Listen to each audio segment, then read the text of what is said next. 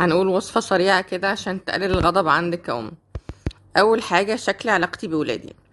أهم خطوة عشان أتجنب الغضب مع أطفالي إني أسس علاقة ومشاعر حلوة بينا كأم وولادها.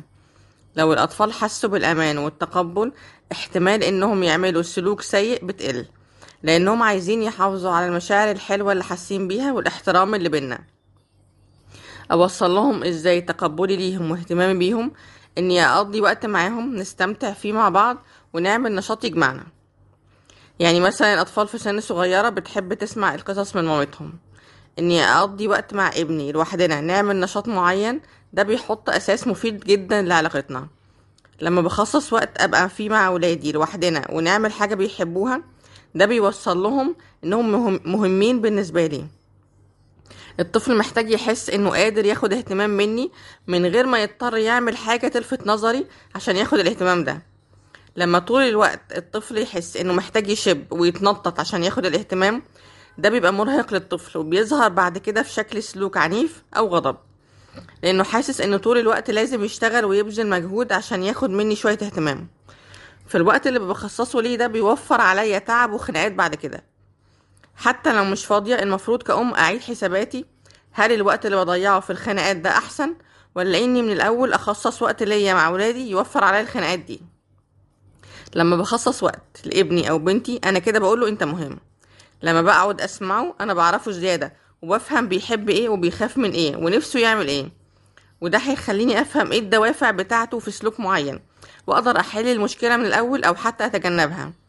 لما أقضي وقت مع ولادي لوحدنا هفهم لو في ضغط معين بيمروا بيه. لما أفهم ولادي الأفكار السلبية عندي ناحيتهم هتقل وأقدر أتعامل مع سلوكهم بشكل أحسن ومن غير غضب أو حتى بغضب أقل.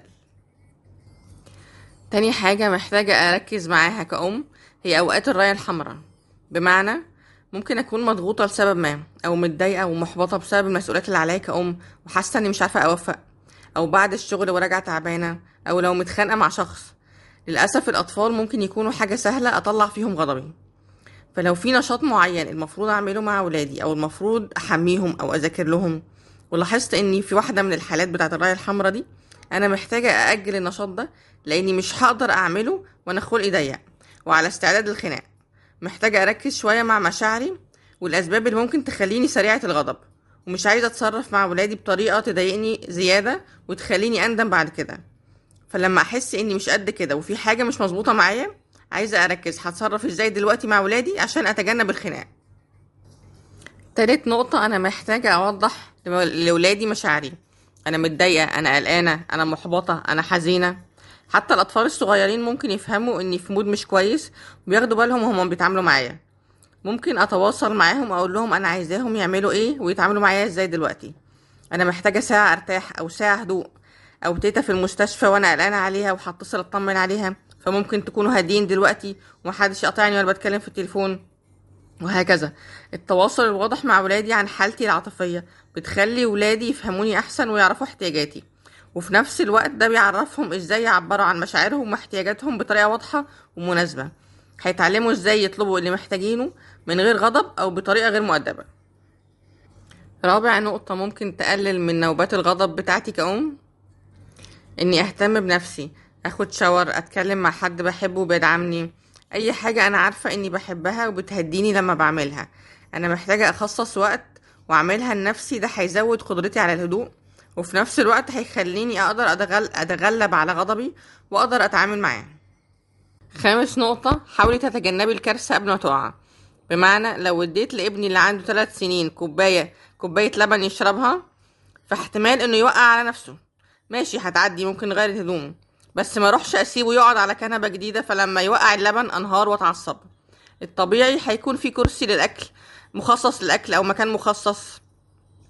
فالحاجات المتوقعة فيها مشكلة وينفع أعمل حاجة وقائية من الأول عشان أتجنب المشكلة اللي ممكن تحصل؟ فالأولى إني أعمل كده عشان أسهل حياتي. لما أبقى عارفة حدودي وإيه اللي أقدر أستحمله وإيه اللي ما أقدرش فأعمل حاجة تساعدني أتجنب أو أقلل المواقف اللي مش هقدر أستحملها ده أكيد هيقلل غضبي. سادس نقطة حطي خطة مستقبلية. يعني في مشاكل ممكن أتنبأ بيها قبل ما تحصل وأمنعها. عن طريق إني أوضح لولادي إيه اللي أنا متوقعة منهم في الموقف ده. يعني لما أقول له ما تزعجنيش دلوقتي أو ما تعملش مشاكل في الحضانة أنا محتاجة أفهمه إيه السلوك بالظبط اللي أنا متوقعاه منه. يسمع كلام المدرسة ويلعب بالراحة مع صحابه صوته يكون هادي وهكذا. لو مسافرين بالعربية وعارفة إنهم بيزهقوا وهيقعدوا يزنوا.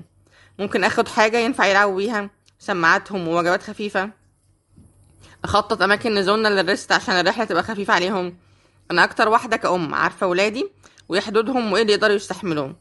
فعايزة أتجنب أحط ابني في مواقف تخليه يتصرف بشكل يضايقني. محتاجة أهيئه للمواقف الصعبة بإني أشرح له إيه اللي هيحصل. ويا ريت لو نتمرن مع بعض على اللي عايزاه يعمله. أول يوم في الحضانة أول زيارة لدكتور السنان وهكذا. في أطفال بتحب ال- النشاط البدني. في طفل بيحب التشجيع كتير. في أطفال محتاجه أحط لهم حدود واضحة. في أطفال بيبقى سهل يتضايقوا لو جعانين أو عايزين يناموا. فالوضع متساب ليا عشان أكتشف كل ده. إيه اللي بيحرك ابني؟ وايه الصعب عليه؟ عايز أساعد ابني يتأقلم مع يتأقلم مع كل وضع ويعدي بنجاح. ومش بس كل طفل مختلف ده هو أصلا احتياجاته بتتغير في كل مرحلة عمرية. فالتخطيط للمستقبل معناه أفضل محافظة على التواصل مع أولادي عشان أبقى فاهمة عايزة أتعامل معاهم إزاي أو اتصرف طول الوقت مع ولادي.